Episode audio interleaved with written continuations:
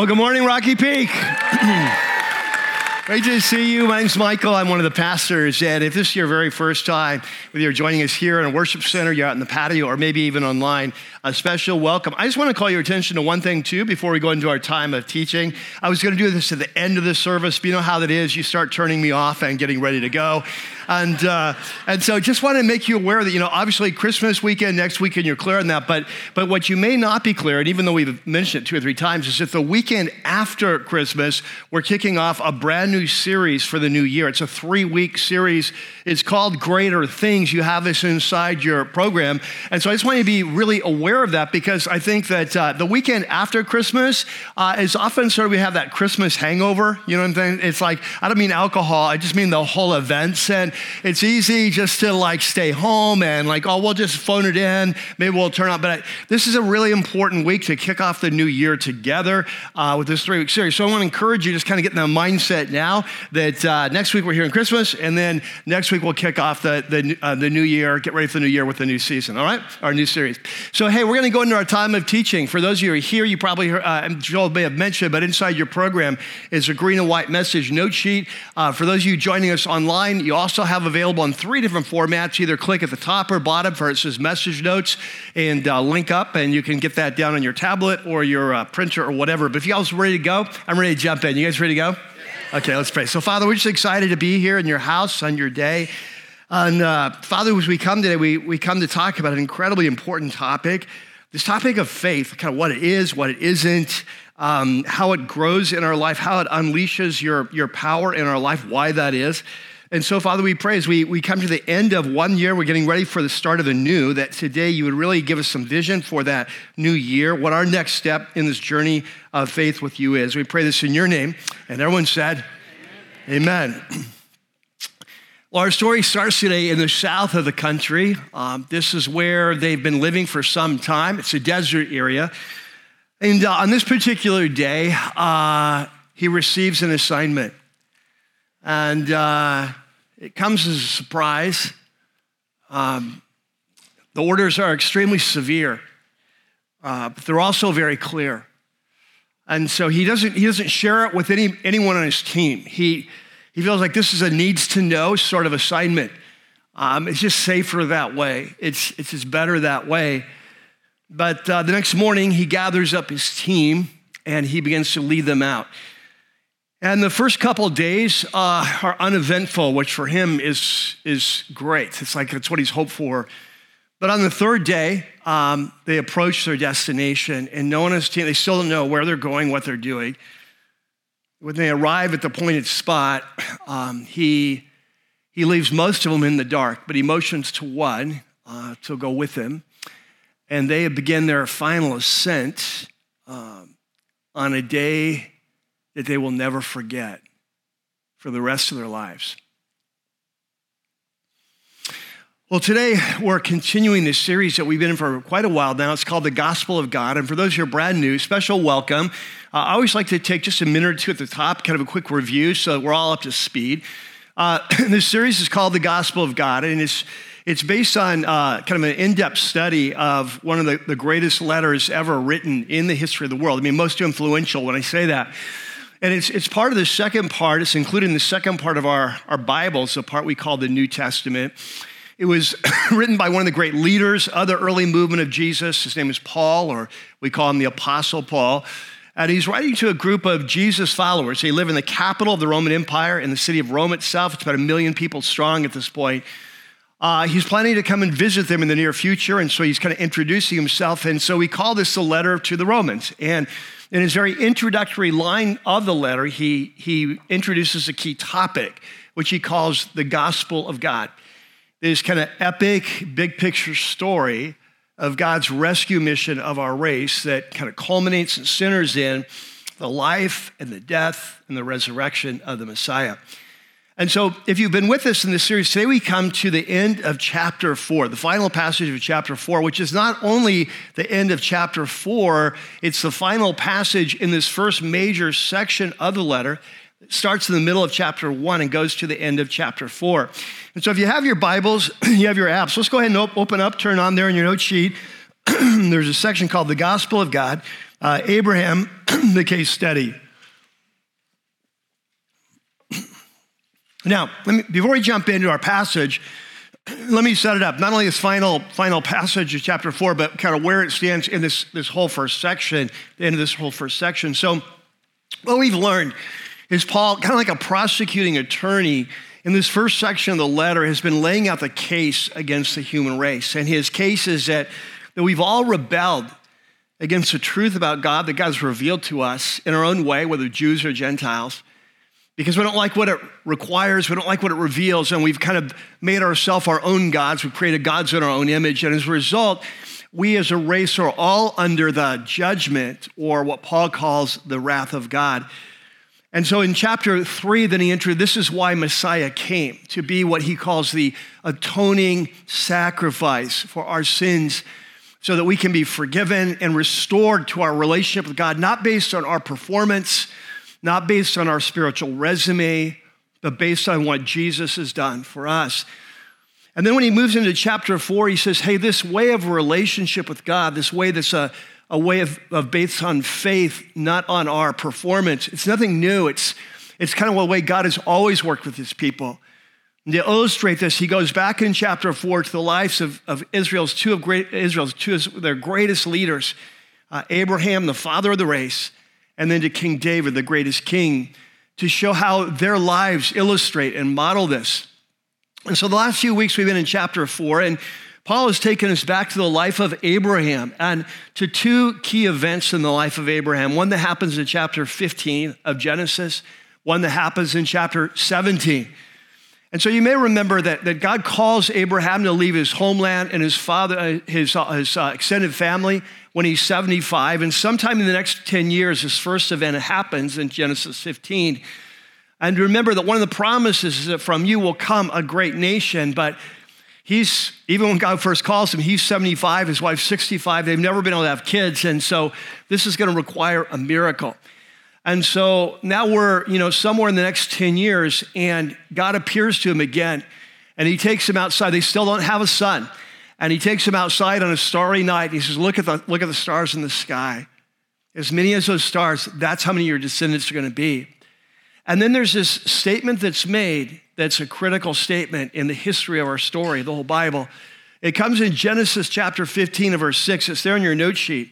We talked about it last week. So Abraham believed the Lord. He trusted what God said. He, he said, You're going to have a kid. I, I trusted him.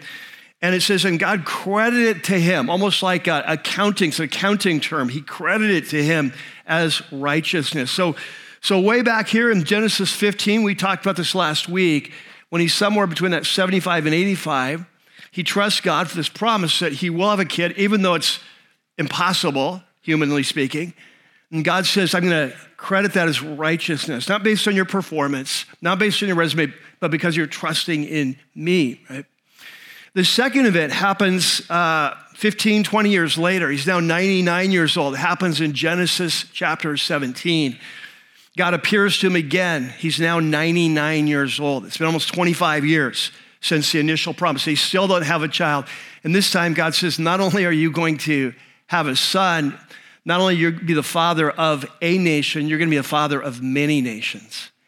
And it's at this point in time that God gives him a sign, a seal, remember, like a wedding ring of that promise, the gift of circumcision, the sign of circumcision. And there in your note sheet, I put this verse, but it's the wrong verse. Actually, it's partly right, and partly I left out a verse. But uh, this is how, when God makes that promise, you'll be the father of many nations, it says Abraham fell face down. And God said to him, and what he said, if we had the right verse, is that you're going to be called the father of many nations. And so he, increased the promise. And again, Abraham trusted him. And if you were here last week, we talked about this. So what, what Paul is doing, he's saying, hey, listen, back here in Genesis 15, when he's maybe 80, 85, that God told them that you have, you're right with me. You're considered righteous, not because of what you've done, uh, but because of you trusted in me. And he said, that if you move over here to Genesis 17, the sign of circumcision, the sign of that relationship didn't happen until maybe 15, 20 years later. So Paul's point is that obviously Abraham was saved or in right relationship with God, not because he had circumcision. That just wouldn't come later. And not certainly because he obeyed the law of Moses. That wouldn't come for 400, over 400 years later. That his relationship with God was always based on his trust in God, not his own performance. Are you with me? That's where we've been. So today, Paul wants to wrap up this case study of the life of Abraham. And he wants to talk a little bit more about his faith and, and why he's a model for us. And in the process, we're going to learn some incredible lessons today about faith, what it is, uh, what it isn't, uh, why it's so important in our relationship with God, why it unleashes the power of God, and then how we grow in that faith. And so, if you have your Bibles, let's open up to chapter uh, chapter four. We're going to start at verse 18 where we left off last week. And so he says, "Against all hope." All right. So Abraham's 99. Uh, he and his he and his wife have never had children. You know, it's not like he's expecting the next day her to come in and say, "Guess what?" You know, so it's against all hope. Abraham in hope believed. And so it unleashed this power of God in his life. And so he became, like God said in Genesis 17, the father of many nations. Just as it had been said to him, and this is a quote from Genesis 15, when he took him outside on the starry night, said, So shall your offspring be. So catch this, without weakening in his faith, he's 99 years old, without weakening in his faith, he faced the fact that his body was as good as what? Dead. From a reproductive standpoint, his body is as good as dead. Uh, and so I, I want you to catch this. One of the things we're going to be talking about today faith is not wishful thinking. Faith is not uh, sticking our head in the sand, ignoring reality. Faith is full on looking at the facts. And so it, it comes to that kind guy says, so, so without weakening his faith, he faced the fact his body was as good as dead. And since he was about 100 years old, remember he's 99, and that Sarah's womb was also what? Dead. The point is that out of death, God's going to bring life. And uh, so in verse 29, he says, yet, yet he didn't waver through unbelief regarding the promise of God. But he was, notice he says, he was strengthened in his faith. Now, notice the verb tense there. We call it the passive tense. He was strengthened.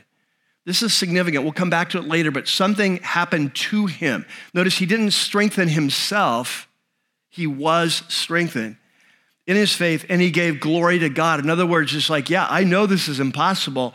Hey, but the God I serve is a creator God. He can bring life out of death. He can do this. He gave glory to God.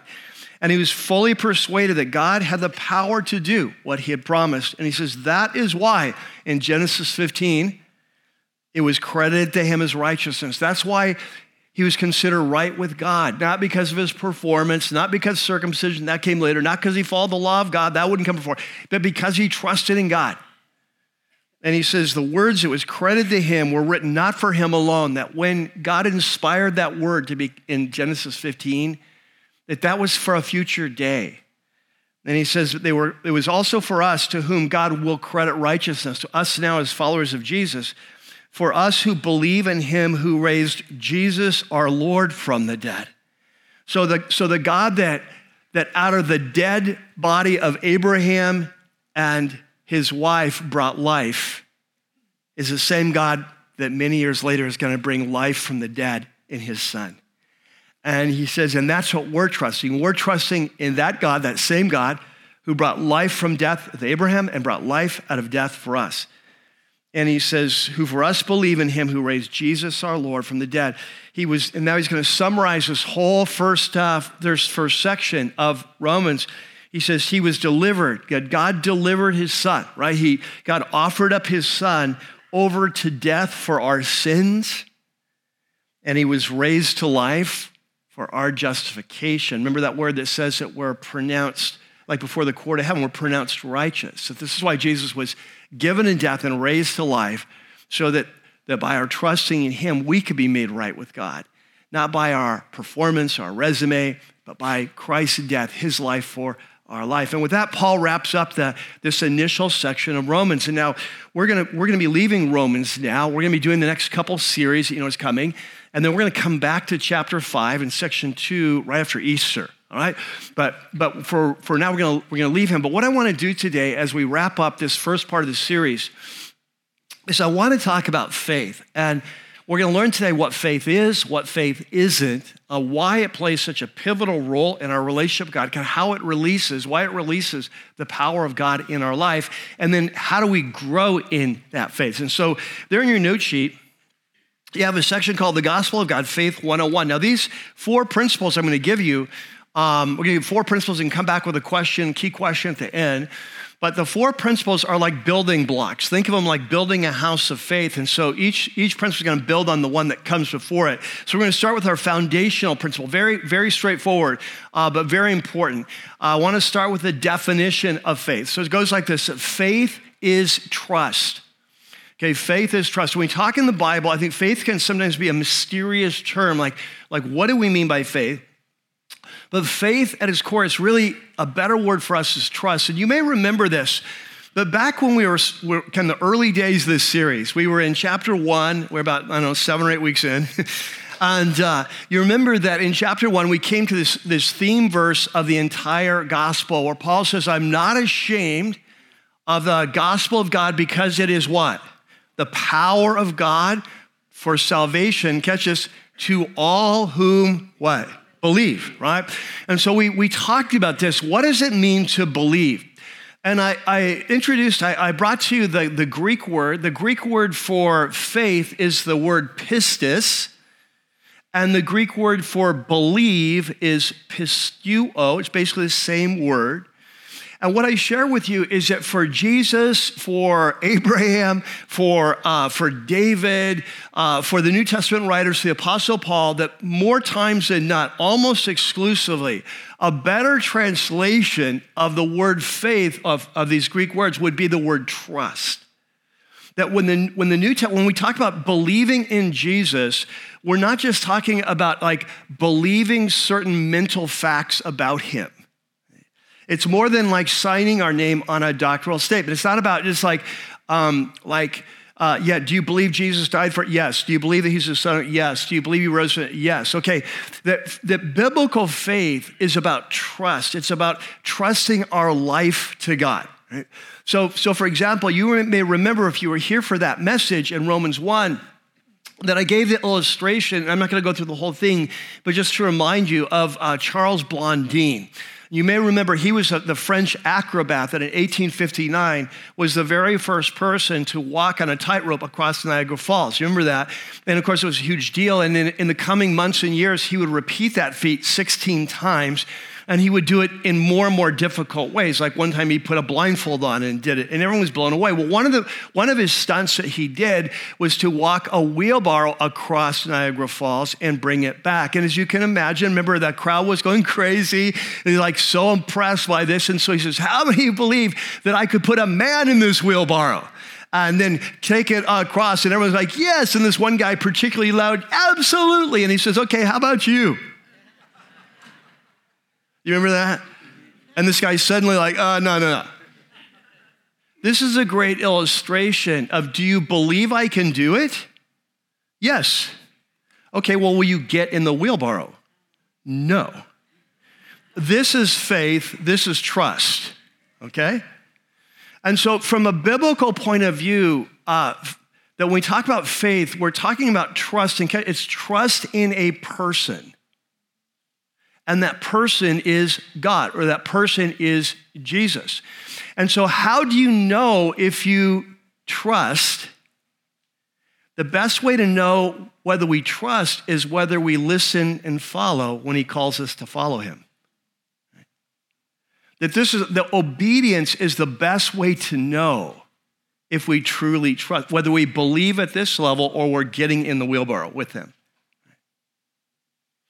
This week, um, I think it was on Friday, in my Instagram feed, uh, a, uh, a uh, quote from C.S. Lewis came up. I've got the C.S. Lewis quotes on my coming up. And, And uh, it was a great quote I'd forgotten about. It was too late. You know, we, we published this on Wednesday, your notes. So it's too late, but I want to share it with you. It just is so brilliant. It's just so, this is like exactly what I'm trying to say. And it's from his book, Mere Christianity. And this is what he says He says, To have faith in Christ means, of course, trying to do all that he says. Now, here, catch this.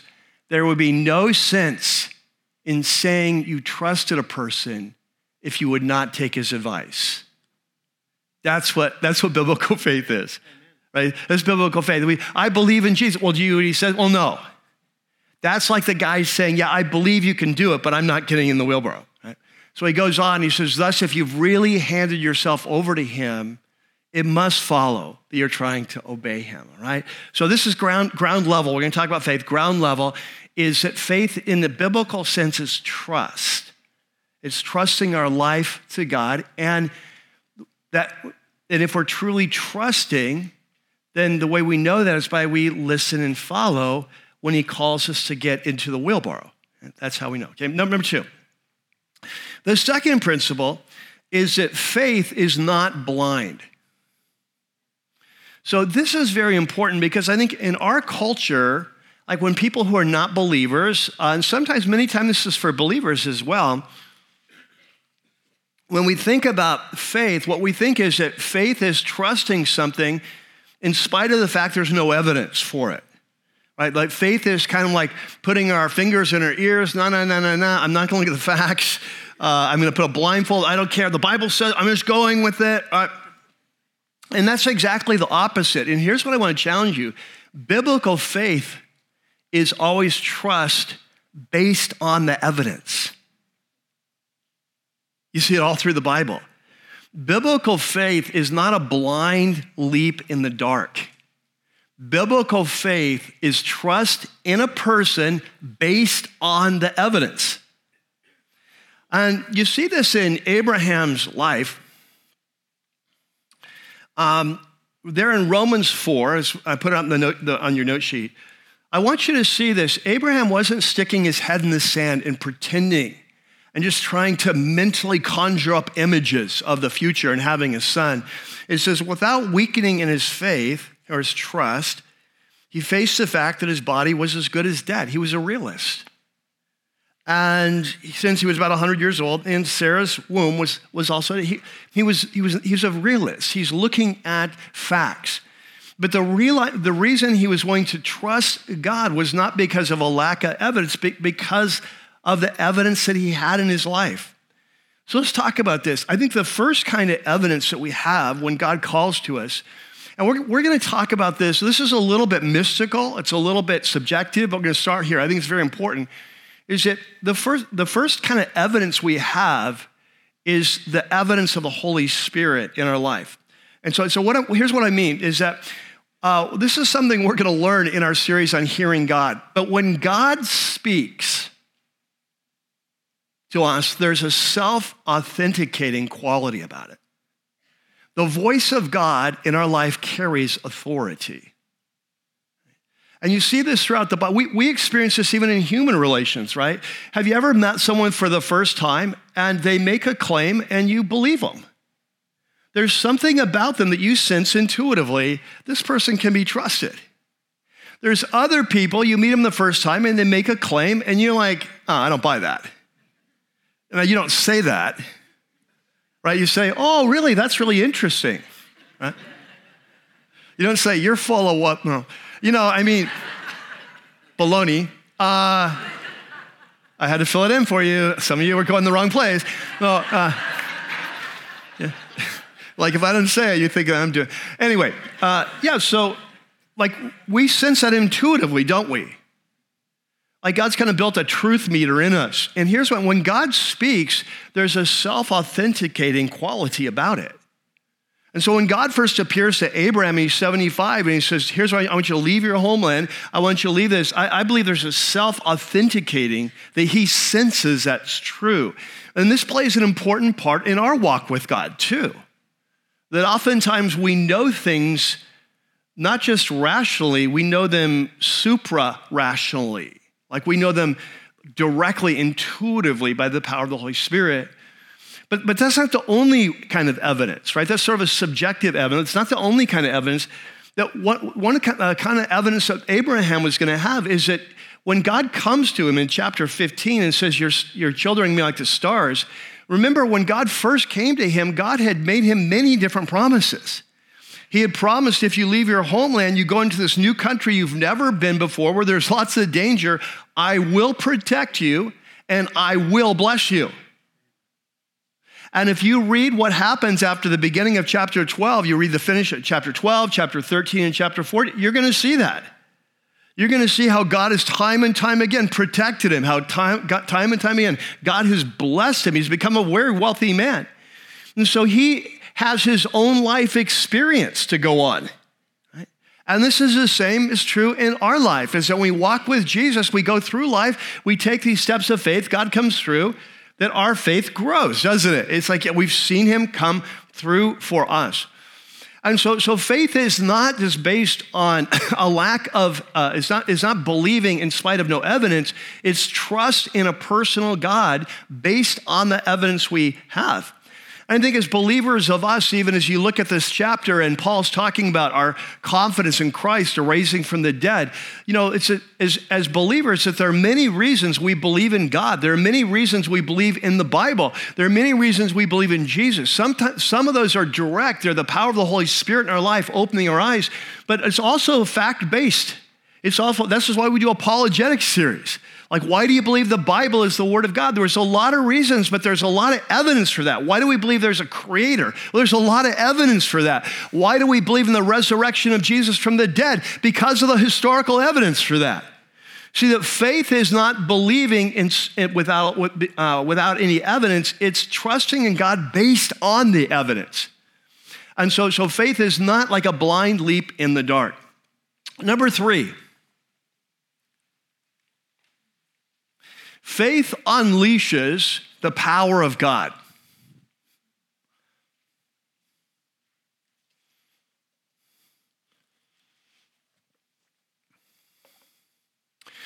I don't know, even if you're new at this, you're just, you're just checking out Jesus and Christianity, even if you're new, chances are you've, you've come to understand that for some reason that faith plays an important part in our relationship with God. We see it today. You see it all through the Bible.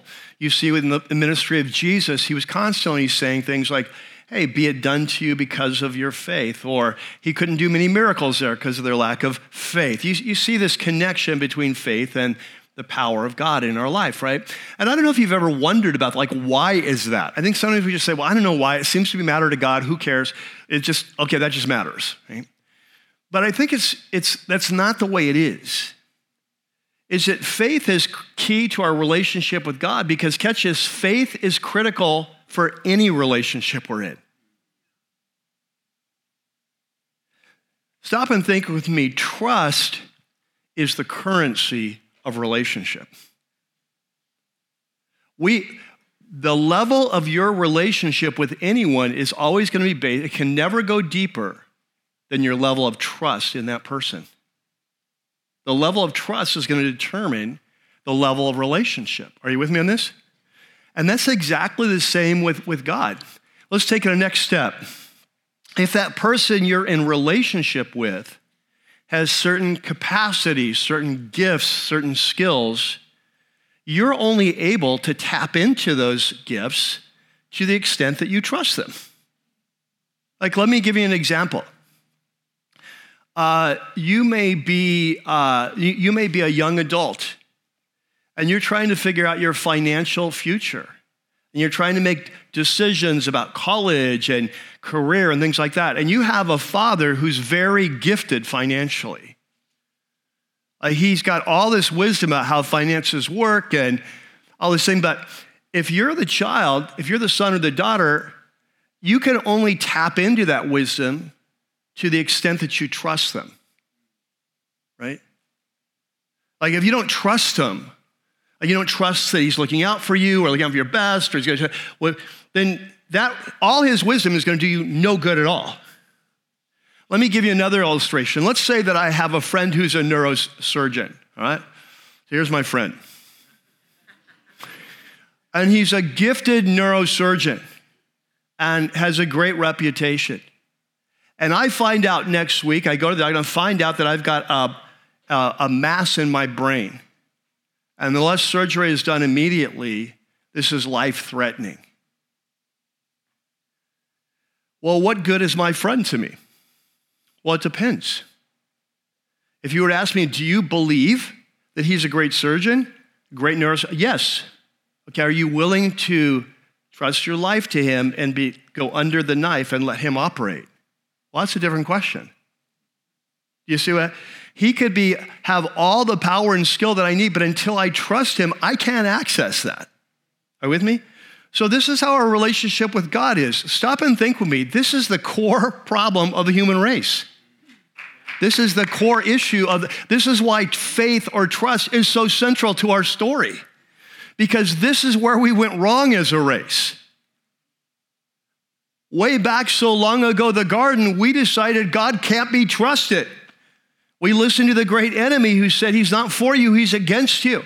He's not protecting you, He's restricting you. If you want to be truly wise, if you want to be like God, you need to listen to me, follow me, disobey Him, and, uh, and you will get what you want.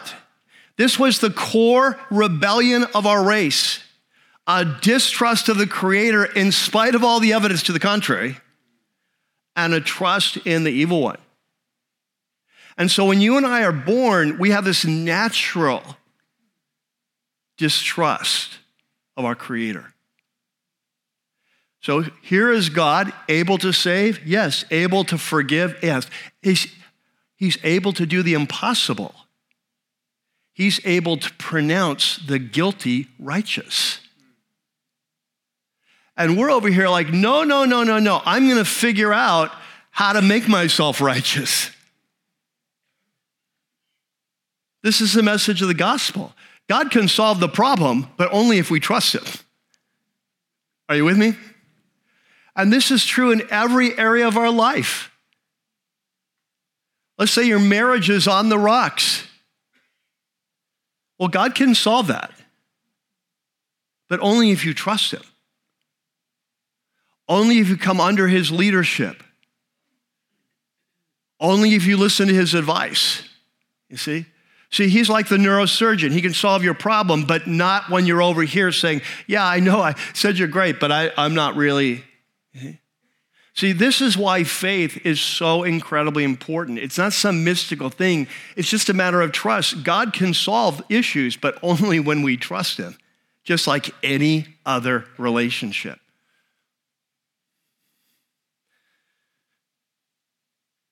And catch this what happens as we grow is the more we trust Him with more areas of our life, then that area of our life we begin to experience the presence and the power of God. Right? So, so if you like, well, I'm going to handle my own finances. All right. Well, I'm going to handle my own sexuality. All right. Well, I'm going to handle my own relationships. I'm going to do them my way. All right but you're not going to experience the presence and power of God. It's not until we come under His leadership and we trust Him that we begin to experience the presence and power of God in that area of our life. Does that make sense? So it's not some big mystery. It's like faith is not some big, it's just an issue of trust. Do you trust Him or not? And if you do, then you're going to experience His presence and power in that area of your life. If you don't, you won't just like any other relationship, right? Now, number four. So, number four is that faith grows when it's stretched. And I really debated here whether to go with the word stretched or the word tested. So you might want to just put in parentheses tested but the point is, is that, so let's, let's stop and see where we've gone. We've kind of built this house, right? So foundation is that faith is trust, is trust in a person. And the way we know if we trust him, do we listen and follow when he speaks to us through his word, through his spirit? Do we, do we listen and follow? That trust isn't a blind step of faith. It's, it's, it's, a, it's a step of trust based on the evidence we have uh, that indicates that's a wise decision. Um, and that it's that faith then that releases the power of God in our life Um, and so it leads to a question. And so, well, how do we grow in faith? And one of the answers, there's more than one, one of the answers is that faith grows when it's stretched or when it's tested. Now, this is very counterintuitive. And I want to give you an illustration to help you kind of picture this. Um, that if you've ever worked out, or you've ever watched someone work out, or if you've ever read about working out, or you've heard about working out, chances are that you'll know this principle, all right? It's a very basic principle is that if you want to get stronger, you need to work your muscles to the point of exhaustion. And so you work to the point of exhaustion, and at that point, you feel incredibly weak. But the reality is, when you come back two days later, you're actually stronger. And this is how faith works. For faith to grow, it has to be stretched, it has to be tested. And when we're in the middle of the test, it can feel like our faith is growing weaker than ever. Like, I don't know how much longer I can do this. I, I don't know how much I can hold this bar up, right? But the reality is, when we come back and we listen and follow, and that and, and God like stretches our faith to the limit, and we feel like, man, this is, I, I don't know if I can keep trusting the reality is we come back, it's stronger than ever. It's just the way faith works. We see this in Romans 4. This is an interesting statement that Paul makes about how, how um, Abraham's faith was strengthened or grow. And honestly, I'm, I'm not sure if we know exactly what Paul means here. There's different theories. But I want to point out something. There in your note sheet, it says, He did not waver through unbelief regarding the promise. Now, I guess that could mean he never had a doubt pass through his mind in 25 years. I doubt that's the case, right? It's not the way we are as human beings. And uh, we know about Ishmael that, you know, about when he's about 85, he's getting tired of waiting, so he comes up with this plan B to help God out that really causes a lot of problems, right? So, so anyway, he says, but, but in terms of his core convictions, at least, he's trusting God that God is going to do this. But 25 years, that's a long time. It's like your faith is being stretched, isn't it? And I, my, my guess is there are times where he's like, oh, this is a struggle to continue holding on the promise. And so I can't prove that, that's my guess. But what I want to point out is what's said next. It says that during this time, that he was strengthened in his faith. Now, this is interesting because we don't know this for sure, but biblical authors often use the passive tense of verbs, and we, we call it a divine passive. It's a passive tense when they're what they're really saying is God acted. Okay? So it doesn't say, notice it doesn't say that Abraham strengthened his own faith. It says that his faith was strengthened. They're like, like, like God is strengthening. But whether, whether that's true or not, um, I, I think that you see this throughout the Bible. I certainly experienced this in my life. Maybe you've experienced it in yours where, where God is calling you to take a step. Maybe He's calling you to leave one career and step into another. It's very, it's very frightening. He's, he's calling you to, um, He's calling you to leave California, right? It's like, it's kind of move to, uh, let's just say, Texas, right?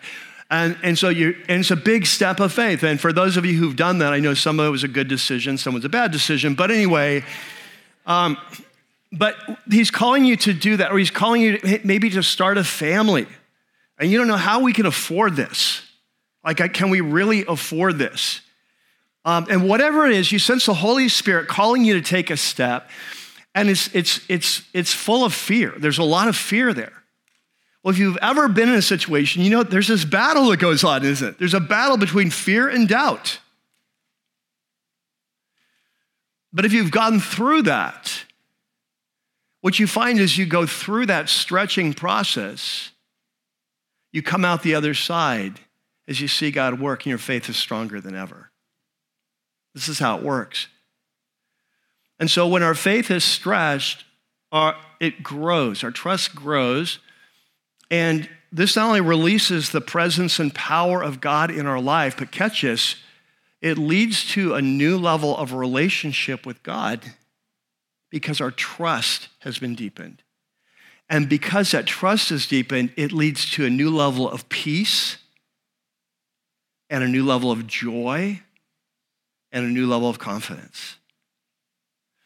You know, one of the passages has meant a lot to me this last year is there's a passage in Mark chapter 4, and it's a passage that's meant so much I just kind of memorized it, want to meditate on it often, especially during times of fear. And it's a, it's a beautiful passage where, where Jesus has been teaching all day, healing all day. He's exhausted. And so he and his men are going to get in one of their little boats, or small boats, and they're going to go to the other side of the Sea of Galilee. And when this happens, uh, you know, often in the Sea of Galilee, because of the geography, that high winds can come up and they can create very stormy, dangerous situations on the sea. And this is what happened. And so a storm comes up. It's, I don't think it's a rainstorm from, from the description. It sounds like uh, the, the term is like a hurricane kind of wind. And so this wind is coming up. And so I want you to you know, use your imagination here. If you've ever been on the ocean, this happens. It's like big wind, you know, big waves are coming up and they're, they're coming up so powerfully. They're now coming over into the boat, and this is going on so long that the boat is starting to fill up. And Jesus' men are freaking out, uh, understandably. I, this, I would have been right with them. They're bailing, they're doing whatever. And all of a sudden, they look back, and I love this Jesus is asleep. And Mark is very descriptive. He's He's in the stern, he's, he's asleep on a pillow. And as I visualize, this is crazy. Water is coming over. If you've ever been in a small boat, you know how this is. When water starts getting the boat, your feet get wet, right? It's like you're there, water's coming to the edge, it's filling up, they're bailing like crazy. I'm sure they're yelling at each other, you know, and he's back there, clothes soaked, and so they decide to wake Jesus up because they're desperate. They've done everything they know what to do. They're about to die. They're going to wake him up. And you can hear how mad they are. They're like, Teacher, this is what it literally said Don't you care that we're being destroyed? This is kind of like, you know how lots of times people look at like spiritual, like pastors or rabbis, like you're really wise spiritually, but when it comes to real life, you're worthless. You know what I'm saying? You're like, what are you doing? And so Jesus wakes up, he gets up and he just commands the wind to stop. And I love this. In the Greek, it just says silence. It's kind of like, shut up. It goes like this. He gives two commands, siopo, hefemoso. That's it. And the wind's like, and the waves, and the disciples' eyes. And now they're more afraid of Jesus. and this is what he says to them He says, Why are you so cowardly? I love that word. Why are you so cowardly? He says, Do you still not have faith? You still don't trust me?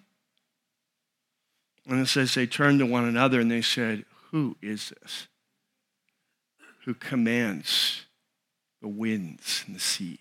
Scared to death. But I love that scene because remember what Jesus said later in his life on the night that he was arrested? He said to his men, He said, I have a gift to leave you. Uh, he's about to be arrested.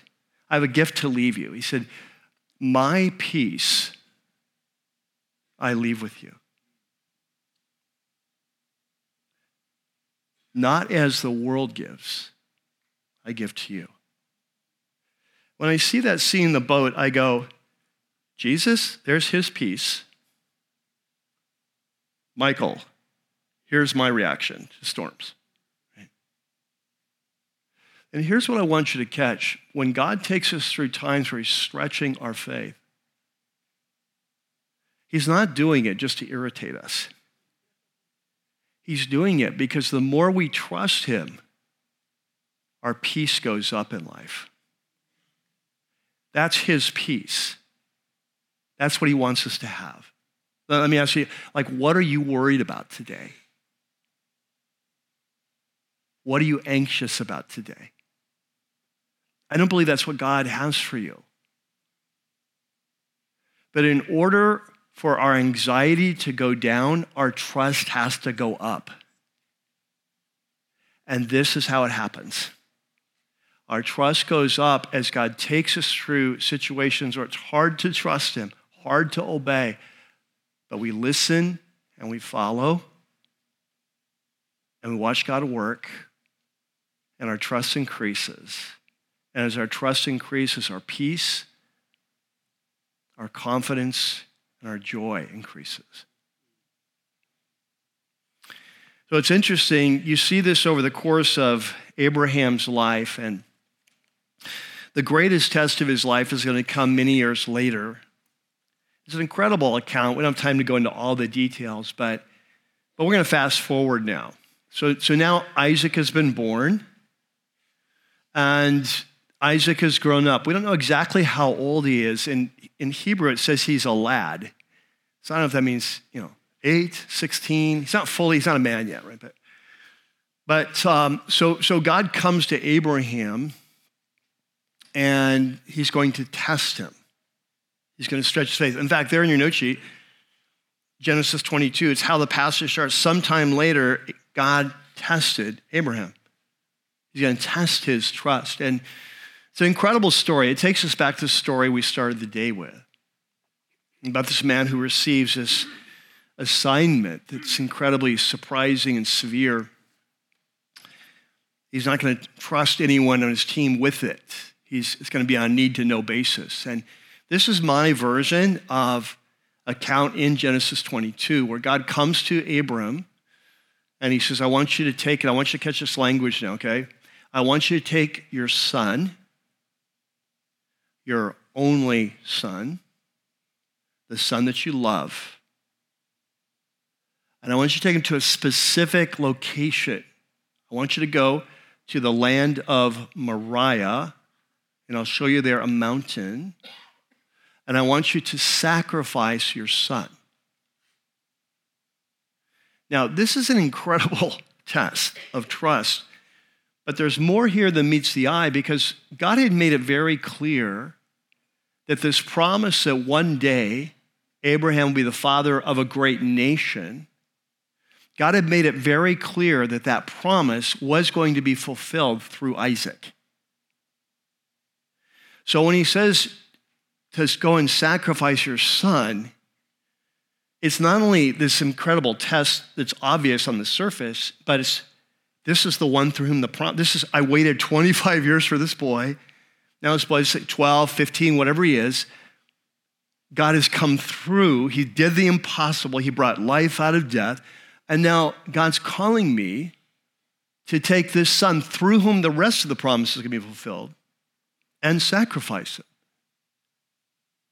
But what's incredible is that Abraham's trust in God has grown to the place where, hey, if God can bring life out of death, he can give me my son back from the dead. And we're told that when we gets there to the foot of the mountain, I want you to see what he says to the, the servants who are with them, the rest of their team. He says, He said to the servants, Stay here with the donkey. So they still know what's going on. While I and the boy go over there, kind of up the mountain, he says, We will worship, and then what? We will come back. This is incredible. We know from the account that what happens when they go up on the mountain is that he's serious about this. He's got the knife raised before God stops him. So he's absolutely clear as he's heading up the mountain what he's going to do, and yet he says, We will return. Is that not incredible? that he's come to a place where he trusts God who can bring life out of death so much. Like, well, if he could bring life out of death in our bodies, he could bring them back to bed. This is what he said to do. It's incredible. And you know, it's really interesting because in our lives, there's, some, there's times where God is going to call us to an act of faith, an act of obedience that we cannot see the long range implications of this decision. And you see that here in this account, because we know that when Abraham goes up there, that on the way up, Isaac says, Hey, Dad, I see the wood, I see the fire, but, but where's the lamb? And here's what Abraham said God himself will provide the lamb. And then, after he's ready to take the life of his son. The knife is raised. An angel stops him. And God had provided. There in a nearby thicket was a ram caught in its horns, and he was able to sacrifice. And so we're told that from that point on, there was a saying in Israel that on the mountain of the Lord it shall be provided. So let's fast forward a thousand years from that step of trust. A thousand years from now, we'll be in the time of the kings. And God is going to tell Solomon, it's time to build a temple where I will dwell with you. And he says, here's where you're to build it. You're to build it on Mount Moriah, on that place. And let's fast forward another thousand years. And the Son of God will come. And right outside the city of Jerusalem, right outside the temple, that son will be given. I want you to think about this. Take your son, your only son, the son that you love. God Himself will provide the lamb.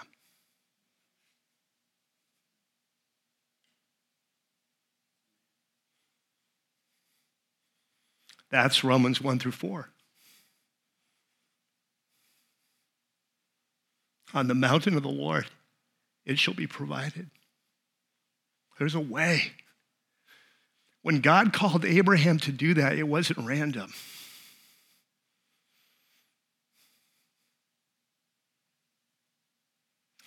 And when God calls you and I to take a new step of faith, a new step of obedience, it's not random.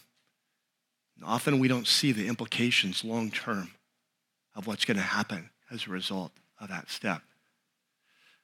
Craig Keener, one of my favorite New Testament scholars, on one of his blogs about the life of Abraham, he says, You know, we rightly think of Abraham as our ancestor in faith, but his faith began small. Remember, the whole point of this point is our faith grows as it's tested. We see that in the life of Abraham. He says, This faith, necess- um, he says that, uh, but his faith began small, just like ours. The faith necessary for God to count him righteous. Now, remember, that's Genesis 15, uh, where he took him outside and saw the stars. He says that faith was much less than the extraordinary faith demonstrated when he offered up Isaac years later. We just talked about that. Abraham's faith, like ours, grew over the years.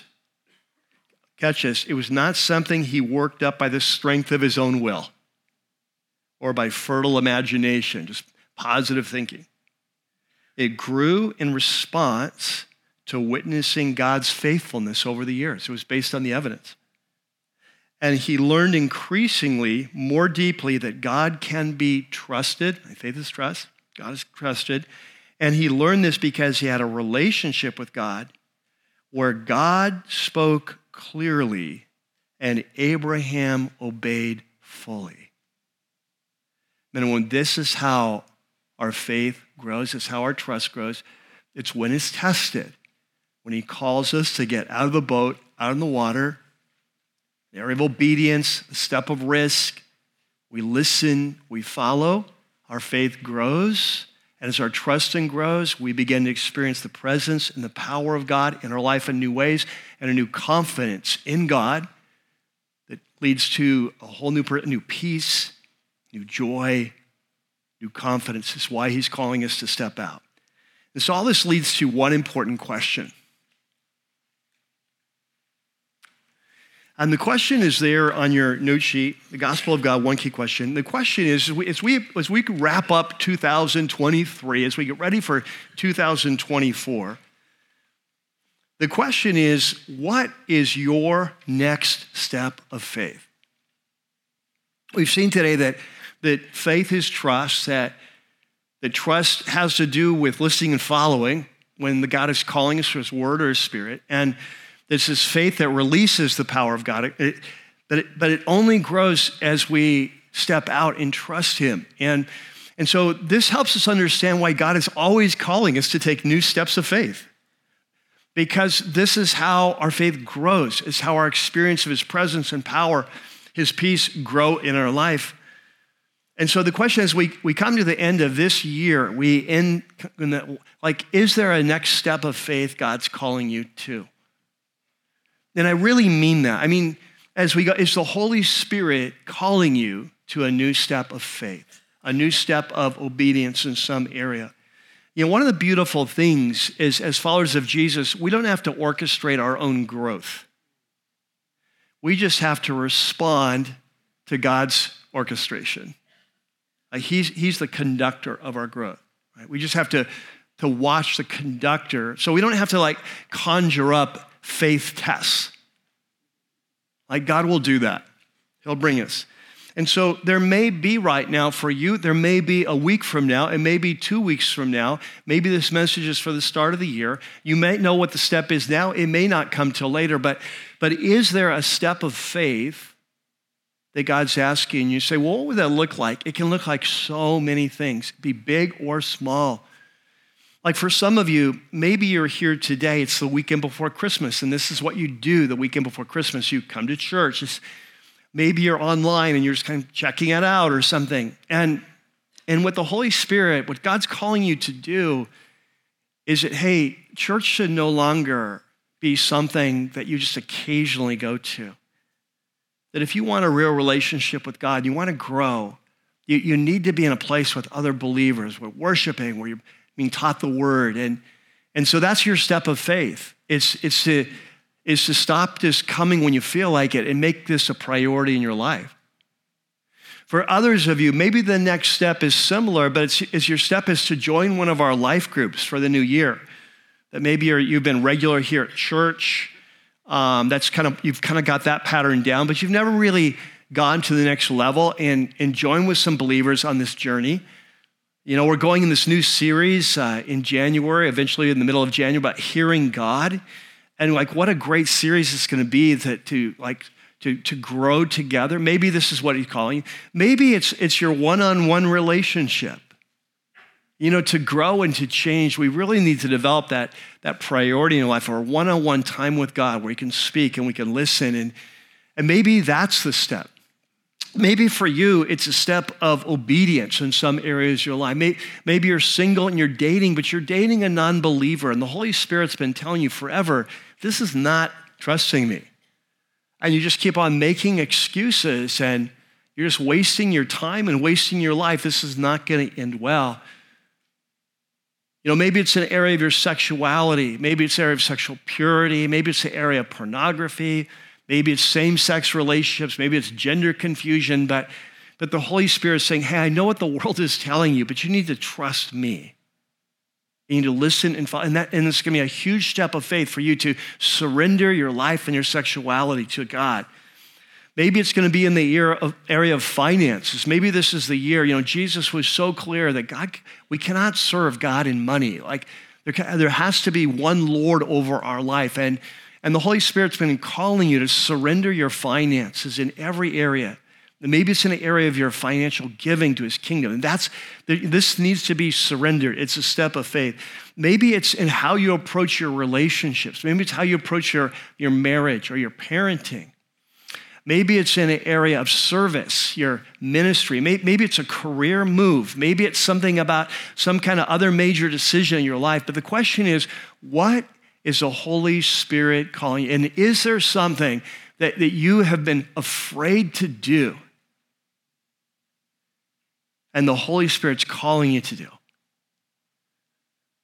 And what we see today is that faith is trust. Trust is measured by when God is speaking through His Word, through His Spirit. Do we listen and follow or not? Faith is not based on a lack of evidence is based on the evidence that God has provided for us. It's His faith, His trust that releases the power of God that changes our life. And the way it grows is when we listen and follow when He's leading. And so, what is the next step of trust in your life? Amen? Amen. Let's pray. So, Lord, we come today. We thank you for our brother Abraham, both the father and brother, father of us all.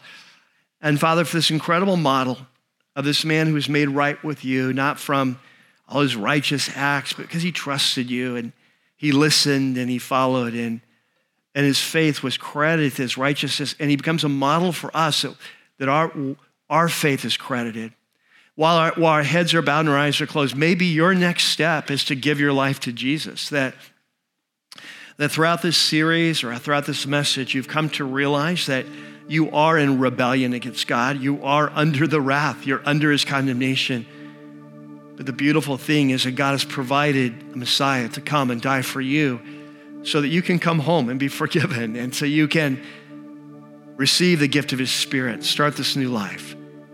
Maybe today is your day to invite Jesus in. But whatever it is, Father, help us that you would to take that step, to get out of the boat, to walk on the water, and to discover how big you are, for our confidence in you to grow, for our trust to grow, our anxieties to diminish as we see that whatever the situation in our life, you're asleep in the boat.